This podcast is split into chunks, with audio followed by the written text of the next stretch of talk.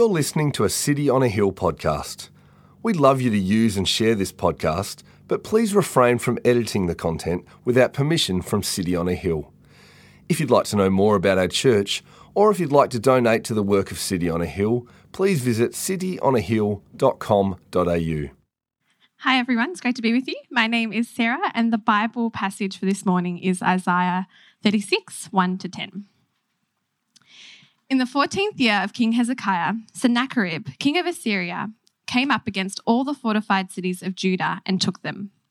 And the king of Assyria sent the Rabshakeh from Lachish to King Hezekiah at Jerusalem with a great army.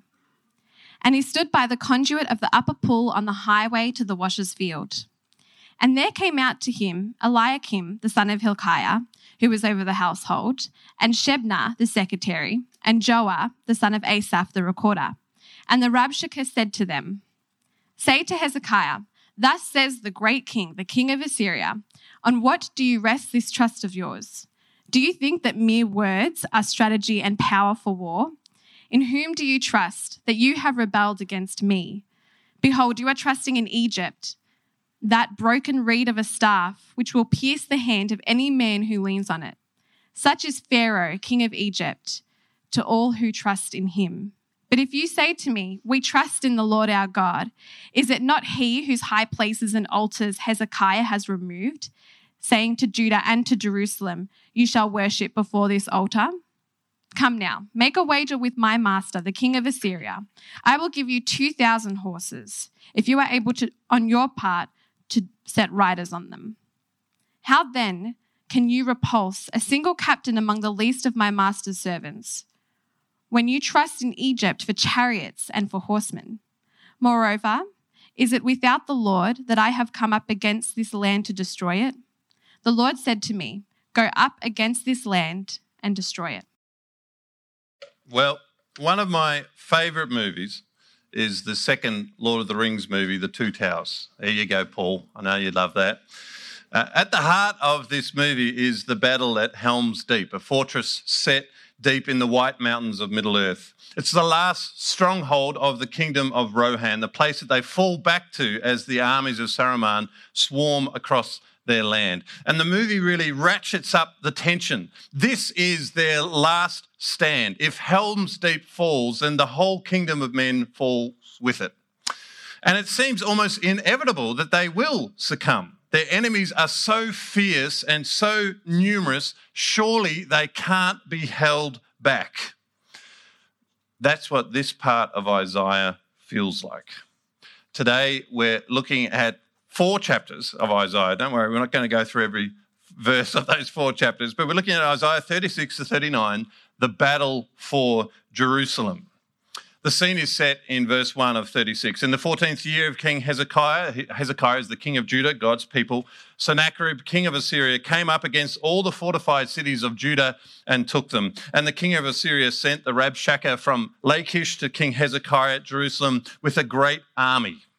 Now, the Assyrians were really the big bullies of the ancient world. They'd already destroyed Israel, the northern kingdom, and now they're driving through Judah. In fact, Assyrian histories recorded that they had besieged and defeated 46 fortified cities and captured 200,000 people. And now only Jerusalem is left. In fact, Sennacherib would boast of Hezekiah, I made him a prisoner in Jerusalem like a bird in a cage.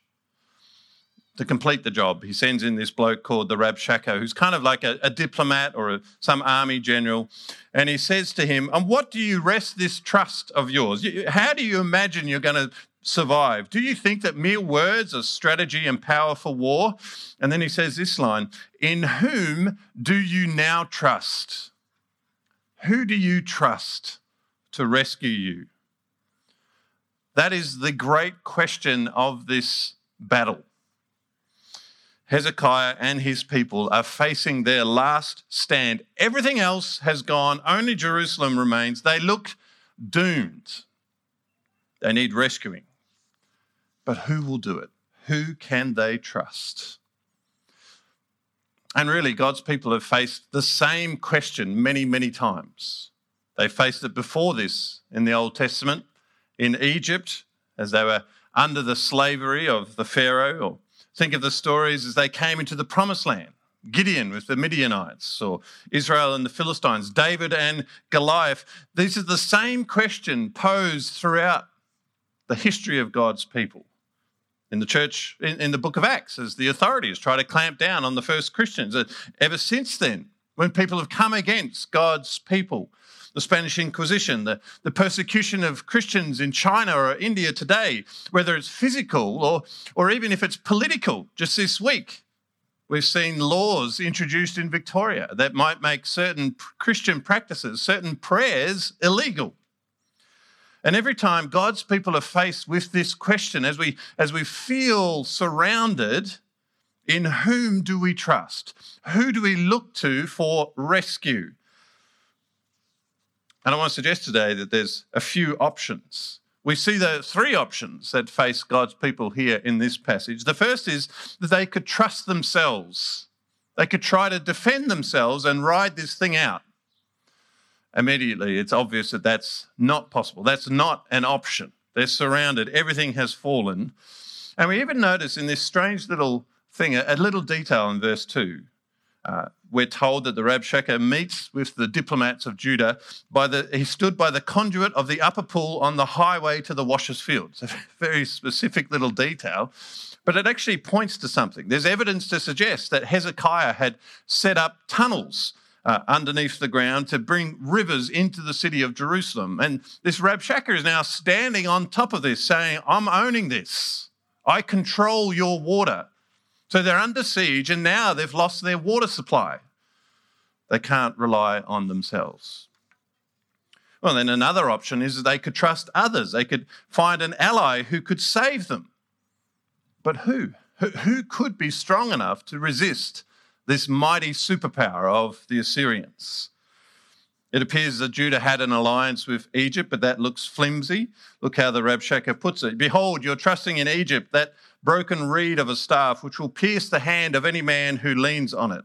Such is Pharaoh, king of Egypt, to all who trust in him. If, if you try to lean on this, it'll fall apart or it'll turn against you. You can't trust them. You can't rely on anyone else either. In, in fact, trying to trust in humans is how they'd got into this mess in the first place. You see, this is not the first time that something has happened in this very spot this conduit of the upper pool on the highway to the washer's field. We actually encounter the same phrase in chapter 7. King Hezekiah had a father called King Ahaz, and several time, a uh, generation before, he had faced another threat the threat uh, of the Syrians and of their own estranged cousins in the northern kingdom of Israel. And God had sent Isaiah to meet with Ahaz at that very spot, at that conduit of the upper pool. And he says to him, uh, be, be careful. This is chapter 7, verse 4. Be careful, be quiet, do not fear, and do not let your heart be faint. You've got these enemies coming against you, but don't stress. Don't try to find some other rescuer. Just trust in me. That's what he's saying. But he gives him a warning. Verse 9 If you're not firm in faith, you will not be firm at all. You must trust me. This is the only way I will rescue you. You must trust me. But he doesn't trust him. Instead, he turns to Assyria, making an alliance with them. And now we see that those former allies have turned against God's people. In trusting in human alliances, God's people have actually exposed themselves to greater danger. Their allies have become their enemies. It's not possible for them to be rescued by humans. And so they have only got one option, their last option trusting in God. They're really being asked, will they trust in God? And they're asking, can we trust in God? Can we rely on God to rescue us? Is He able to do this for us? We can see that the Assyrians think that God is not able. We see that in what the Rabshakeh says, verse uh, 18 of chapter 36. Has any of the gods of the nations delivered his land out of the hand of the king of Assyria? Where are the gods of Hamath and Arpad? Where are the gods of Sepharvaim? Have they delivered Samaria out of my hand? You see, in the pagan world of this time, people thought that there were lots of gods and they were all uh, associated with certain nations. So you had the gods of Egypt and the gods of Assyria and so on. They kind of had regional jurisdictions, postcodes, if you will, that they, they worked in. And so if you came into Egypt, you were stepping onto the land of the Egyptian gods. This meant that they were very tightly linked to those nations. And so if you went to war against a nation, you also went to war against the gods of that nation. It was kind of like this massive struggle between the gods as well as humans. Now, Sennacherib and the Assyrians have defeated lots of nations, and so they believe that they have defeated lots of gods. He's not afraid of any god. And so when he comes up against Judah and he hears about the Jewish God, Yahweh, he's not afraid. He's not worried. I've defeated all these other gods. I'll defeat this God as well. And we see that the, the tension starts to build up more and more. Uh, he keeps pressing and, and uh, taunting the gods of uh, the God of Israel, the God of God's people. He taunts Yahweh. I'll destroy you. I've destroyed all these other gods. I'll destroy him. And so Hezekiah faces this horrible moment, this great test. Everything around him suggests that they're in trouble. He's wondering himself if God can rescue him. I'm sure you've had those moments where people have questioned your faith in God, ah, as if God can do anything, as if he's powerful enough. Can you really rely on him? And they've kind of rubbished your faith. It would be easy to turn away from God in those moments. But I want you to see what Hezekiah does. Chapter 37, verse 1. As soon as King Hezekiah heard it, he tore his clothes and covered himself with sackcloth and went into the house of the Lord. It would have been very tempting to walk away from God, but instead he turns to God and then he prays and he asks uh, Isaiah to pray, verse 4. It may be that the Lord your God will hear the words of the Rabshakeh, whom his master, the king of Assyria, has sent to mock the living God, and will rebuke the words that the Lord your God has heard. Therefore, lift up your prayer for the remnant that is left. This is a big moment. This is a scary moment for Hezekiah, but he turns towards God. It can be hard to do this. We may question if God is there when the crisis comes to us. We may question whether he will listen or whether he will act. Sometimes we assume that he won't, that he won't listen to us. Even if he's there, he wouldn't listen to us. And you actually get that sense of Hezekiah. He comes to God, but he asks Isaiah to pray for him. And sometimes don't we do that? When there's something that we really want, we ask someone else to pray for it because we're worried that God won't listen to us. Well, God does give an answer. The answer comes through swiftly in verse 5. God says, Do not be afraid of the words that you've heard. Now, Behold, I'll put a spirit in him, and he shall hear a rumor and return to his own land, and I'll make him fall by the sword in his own land. God says, I'm going to rescue you, but it doesn't happen straight away. Uh, the Assyrians are sent off to fight some other war, but then there's this last message that they give, verse 10 Thus shall you speak to Hezekiah, king of Judah. Do not let your God, in whom you trust, deceive you by promising that Jerusalem will not be given into the hand of the king of Assyria. And so we have this the, the test has been intensified in this moment. We've got two promises. It's a battle of these promises. God has promised to deliver his people, but the Assyrians are saying, You can't trust that God we promise that we will destroy you. Now we have this moment. In whom will they trust? Well, as the crisis deepens, we see Hezekiah's faith deepen as well. In verse 14, Hezekiah received a letter from the hand of the messengers and read it. And Hezekiah went up to the house of the Lord and spread it before the Lord. And Hezekiah prayed to the Lord. First of all, he was tentative. He was asking Isaiah to pray for him. But now he's just desperate. He prays to God directly and he lays it out before God. There's something symbolic in that act. I, don't know if you've ever been in that situation where it's almost like you don't have any words left. You just say, God, here is this thing that I have. This is my desperation. I'm just laying it before you. And then as he does this, as he, sub, as he brings it to God and, and humbly asks God to resolve it, then he finds the words to pray. And it's just the most beautiful prayer. Verse 16 O Lord of hosts, God of Israel, enthroned above the cherubim, you are the God, you alone, of all the kingdoms of the earth, you have made heaven and earth. Incline your ear, O Lord, and hear. Open your eyes, O Lord, and see, and hear all the words of Sennacherib, which he has sent to mock the living God. This is one of the most beautiful prayers in the Bible, I think. And in it, we see the God that Hezekiah sees, the God that Hezekiah is willing to trust.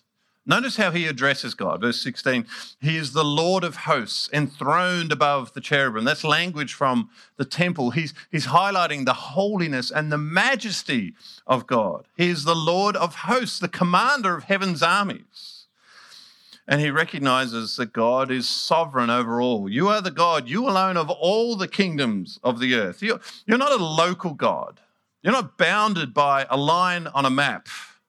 You alone are God of all the kingdoms of the earth. And that's because you made it. You are the creator. You have made heaven and earth, he says. He's worshiping God here, but he's also uh, speaking to himself. He's reminding himself of what this God is like. And so he, he keeps going. He believes that God is not just capable of anything, but that God will want to do something. So he says that the God is the God of Israel, the one who chosen his people and entered into a covenant with them, promising to protect them. And so now that his people are in danger, he's asking God to act Please do something. And I want you to notice in verse 17 that he actually kind of there's this really interesting approach that he takes. Incline your ear, O Lord, and hear. Open your eyes, O Lord, and see and hear all the words of Sennacherib, which he has sent to mock the living God. You see, there's this humility in Hezekiah's prayer, but there's also a real boldness. He, he's basically asking, he's appealing to God, appealing to God's honor, appealing almost to God's sense of pride, not in a bad sense, but that he's asking God to recognize the need to act, that there's something he must do. You see, the Assyrians assume that Yahweh is just like everyone else, but Hezekiah knows that God is different, and now he's asking God to prove it, to do something to show it. Verse 18 Truly, O Lord, the kings of Assyria have laid waste all the nations and their lands and have cast their gods into the fire, for they were no gods, but the work of men's hands, wood and stone. Therefore they were destroyed. So now, O Lord our God, save us from his hand, that all the kingdoms of the earth may know that you alone are the Lord. They are dead gods but you're the living God. They're fake, but you're real. They're false, but you're true. So show them. And he says, Hear, see, save. You're alive. These other gods, they're, they're made of human hands. They can't see, they can't hear, but you can. You're alive. So hear and see and save. I want to ask us when we face the crisis in our life, whatever that crisis may be, do we approach God like this? Do we recognize that this is the living God? Not some dead God, not some fake God, not a static God, but a one that is alive, who can hear, who can see the situation and can act in it. Because that's what we see here all of this time have been asked, who will Hezekiah trust? Will he trust God? And now we see the God who is trustworthy as God acts. First, God has a message for Sennacherib, verse 23 of chapter 37 Whom have you mocked and reviled? Against whom have you raised your voice and lifted your eyes to the heights? Against the Holy One of Israel. By your servants you have mocked the Lord. God is basically saying, Do you realize who you're messing with here? The giant is stirring. This is the God that Hezekiah has sought out. This is the God, in fact, of all the kingdoms of the earth. And it's as this God of all the kingdoms that he now addresses Sennacherib, this king who sees himself as so powerful. Verse 26 Have you not heard that I determined it long ago? I planned from days of old what now I bring to pass. You see, Sennacherib imagines that he is the Lord of his own destiny, that he has the power to bend things to his will. But now Yahweh makes it very clear that God has always been behind it, that he is in power only because God has allowed him to be. God is in control. As Daniel says in chapter 2 of Daniel, he changes times and seasons. He removes kings and sets up kings. That's what God can do. And right now, it's time to remove Sennacherib. Verse 28 I know you're sitting down and you're going out and coming in and you're raging against me. Because you've raged against me and your complacency has come to my ears, I will put my hook in your nose and my bit in your mouth, and I will turn you back on the way by which you came. Complete control. And so it proves. Verse 36 And the angel of the Lord went out and struck down 185,000 in the camp of the Assyrians. And when people arose early in the morning, behold, these were all dead bodies. When it comes, the conclusion of this story is sudden and, and almost anticlimactic. For two chapters, we've had all of this tension. It's been building up, and then suddenly, just in one verse, it's resolved. Everyone's wondering, well, will we be okay? Is God going to rescue us? And he just does. It's just over, bar the shouting. To use the illustration of the Lord of the Rings, this is like you get to the Battle of Helm's Deep, and all the orcs just fall flat on their face. You know, Aragorn doesn't get his sword out at all. Gandalf doesn't wave his wand around, and Legolas doesn't get to like surf down on his shield, like phew, phew, you know, he doesn't get to do that. None of that is needed. It's just over, just like that. It's anticlimactic, but it's gloriously anticlimactic. You see, God has shown his power Sennacherib believed that he was great, but God has just disposed of him, just like that. And we see just how unique God is in Sennacherib's end. Verse 37 Then Sennacherib, king of Assyria, departed and returned home and lived at Nineveh. And as he was worshipping in the house of Nisroch, his god, Adrammelech and Sharezer, his sons, struck him down with the sword. And after they escaped into the land of Ararat, Esarhaddon, his son, reigned in his place. There's something very poignant and uh, fitting in this. Sennacherib had boasted in his strength and taunted Yahweh. Imagine that he was greater than these gods, but Yahweh has defeated him. And, and then Sennacherib discovers the ineffectiveness of his own gods. It's in the temple of one of his gods that he gets killed. His God can't protect him, not like Yahweh protected his people. And before, uh, Sennacherib had wanted to stoke a mutiny amongst God's people, but he can't even trust his own children. He's completely defeated and ashamed. And all the glory goes to God. His people didn't do anything. And so the question becomes in whom would you trust? In yourself, in some human rescuer, or in God, the living God? And see, actually, I think there's another reason why the description of the battle is so brief. I think it's because the real drama is in the battle of trust. It was in those days where Hezekiah worried and fretted and mourned and laid everything before God. That's when the battle was happening. It wasn't a battle out here on the battlefield, it was a battle in here, in his heart. Would he trust God? Well, Hezekiah did trust God. He prayed and God answered. He trusted and God showed that he was worthy of that trust. God saw, God heard, and so God saved. to quote Psalm 33, the king is not saved by his great army, a warrior is not delivered by his great strength. The war horse is a false hope for salvation, and by its great might it cannot rescue. Behold, the Lord, the eye of the Lord is on those who fear him, on those who hope in his steadfast love, that he may deliver their soul from death and keep them alive in famine. Our soul waits for the Lord. He is our help and our shield. That's the lesson here. But it's not the only lesson. You see, it would be wonderful if the story finished there, if that was the last picture we had of Hezekiah. We saw only his humility and his faith. But actually, there's more to come. In chapter 39, we're told of a visit to Hezekiah from the Babylonians, another emerging power. At that time, Merodach Baladan, the son of Baladan, king of Babylon, sent envoys with letters and a present to Hezekiah, for he heard that he'd been sick and had recovered. That's explained in chapter 38.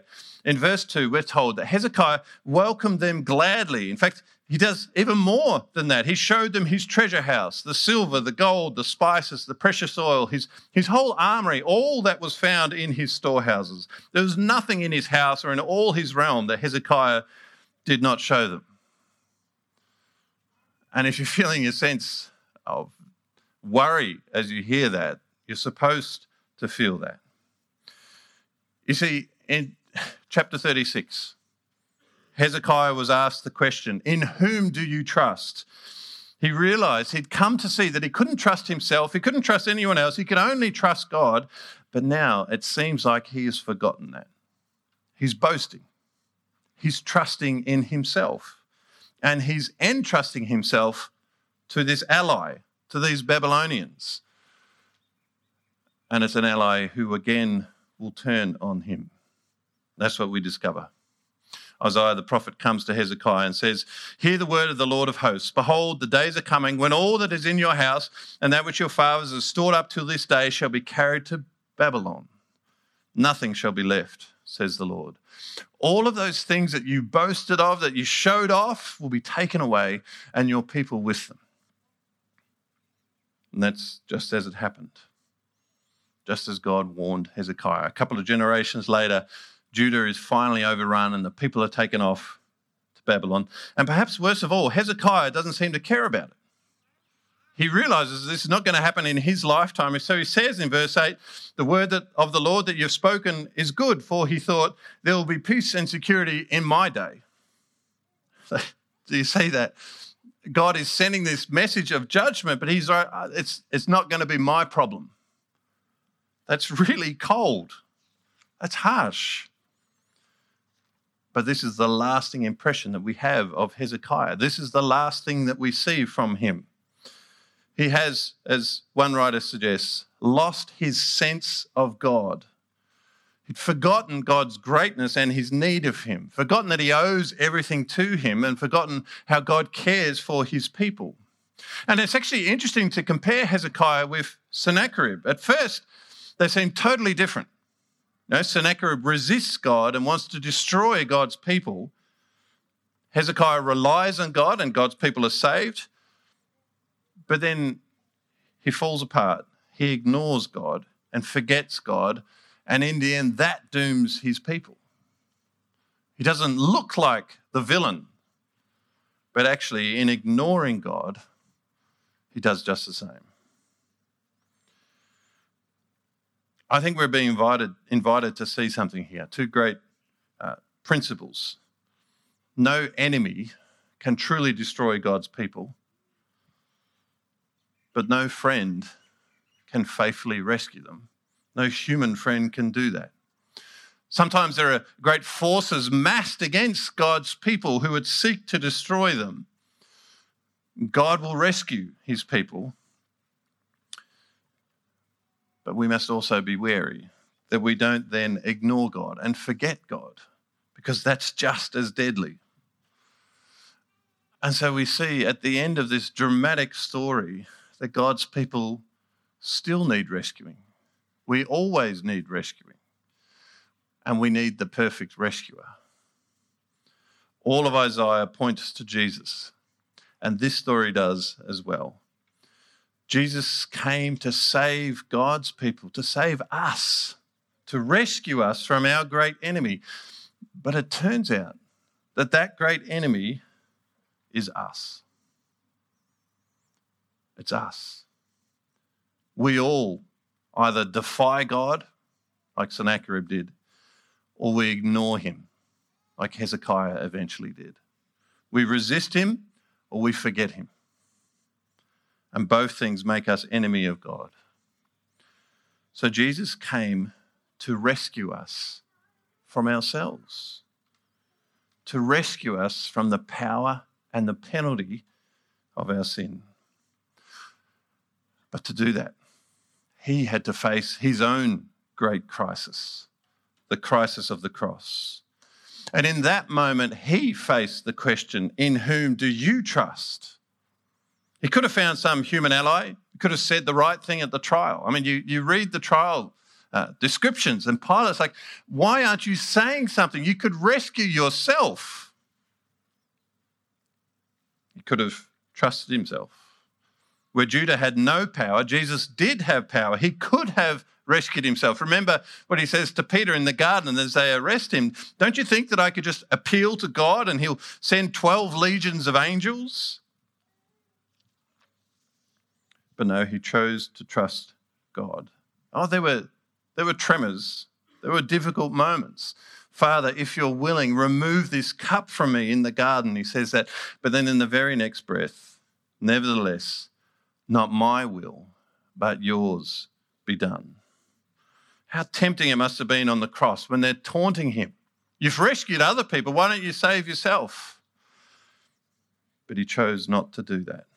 Instead, he entrusted himself to his Father. 1 Peter 2. When he was reviled, he did not revile in return. When he suffered, he did not threaten, but continued entrusting himself to him who judges justly he entrusted himself to the Father. Our great rescuer could have saved himself, but he chose not to, so he could save us. He entrusted himself to God. He absorbed all of the punishment that we deserve, and the Father then rose, raised him from the grave. He was destroyed by his enemies, but in his destruction, he rescued his people. This is the God that we serve. This is the God. The living God who hears and sees and saves. The living God who allowed himself to die so that we could live. The God who died and rose again so that we can live forever with him. In whom do you trust? In whom do we trust? When everything comes against us, will we trust this God? Let's pray. Father God, we want to thank you for this story, an extraordinary story, a gripping story. We thank you for what we see in it. We thank you for what you teach us every time. Lord, help us to be humble when we face a crisis in our life, when we feel like everything is against us, where people would seek to destroy us, may we turn to you and trust you. Not looking to somewhere else, not looking to our own strength, but looking to the one who has all strength. Thank you ultimately, Lord, that you rescue us by dying for us. We confess that we are the problem that we need rescuing from ourselves. And we thank you, Jesus, that you came to make that possible. We trust you.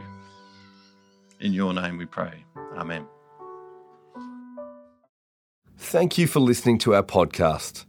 If you'd like to know more about our church, or if you'd like to donate to the work of City on a Hill, please visit cityonahill.com.au.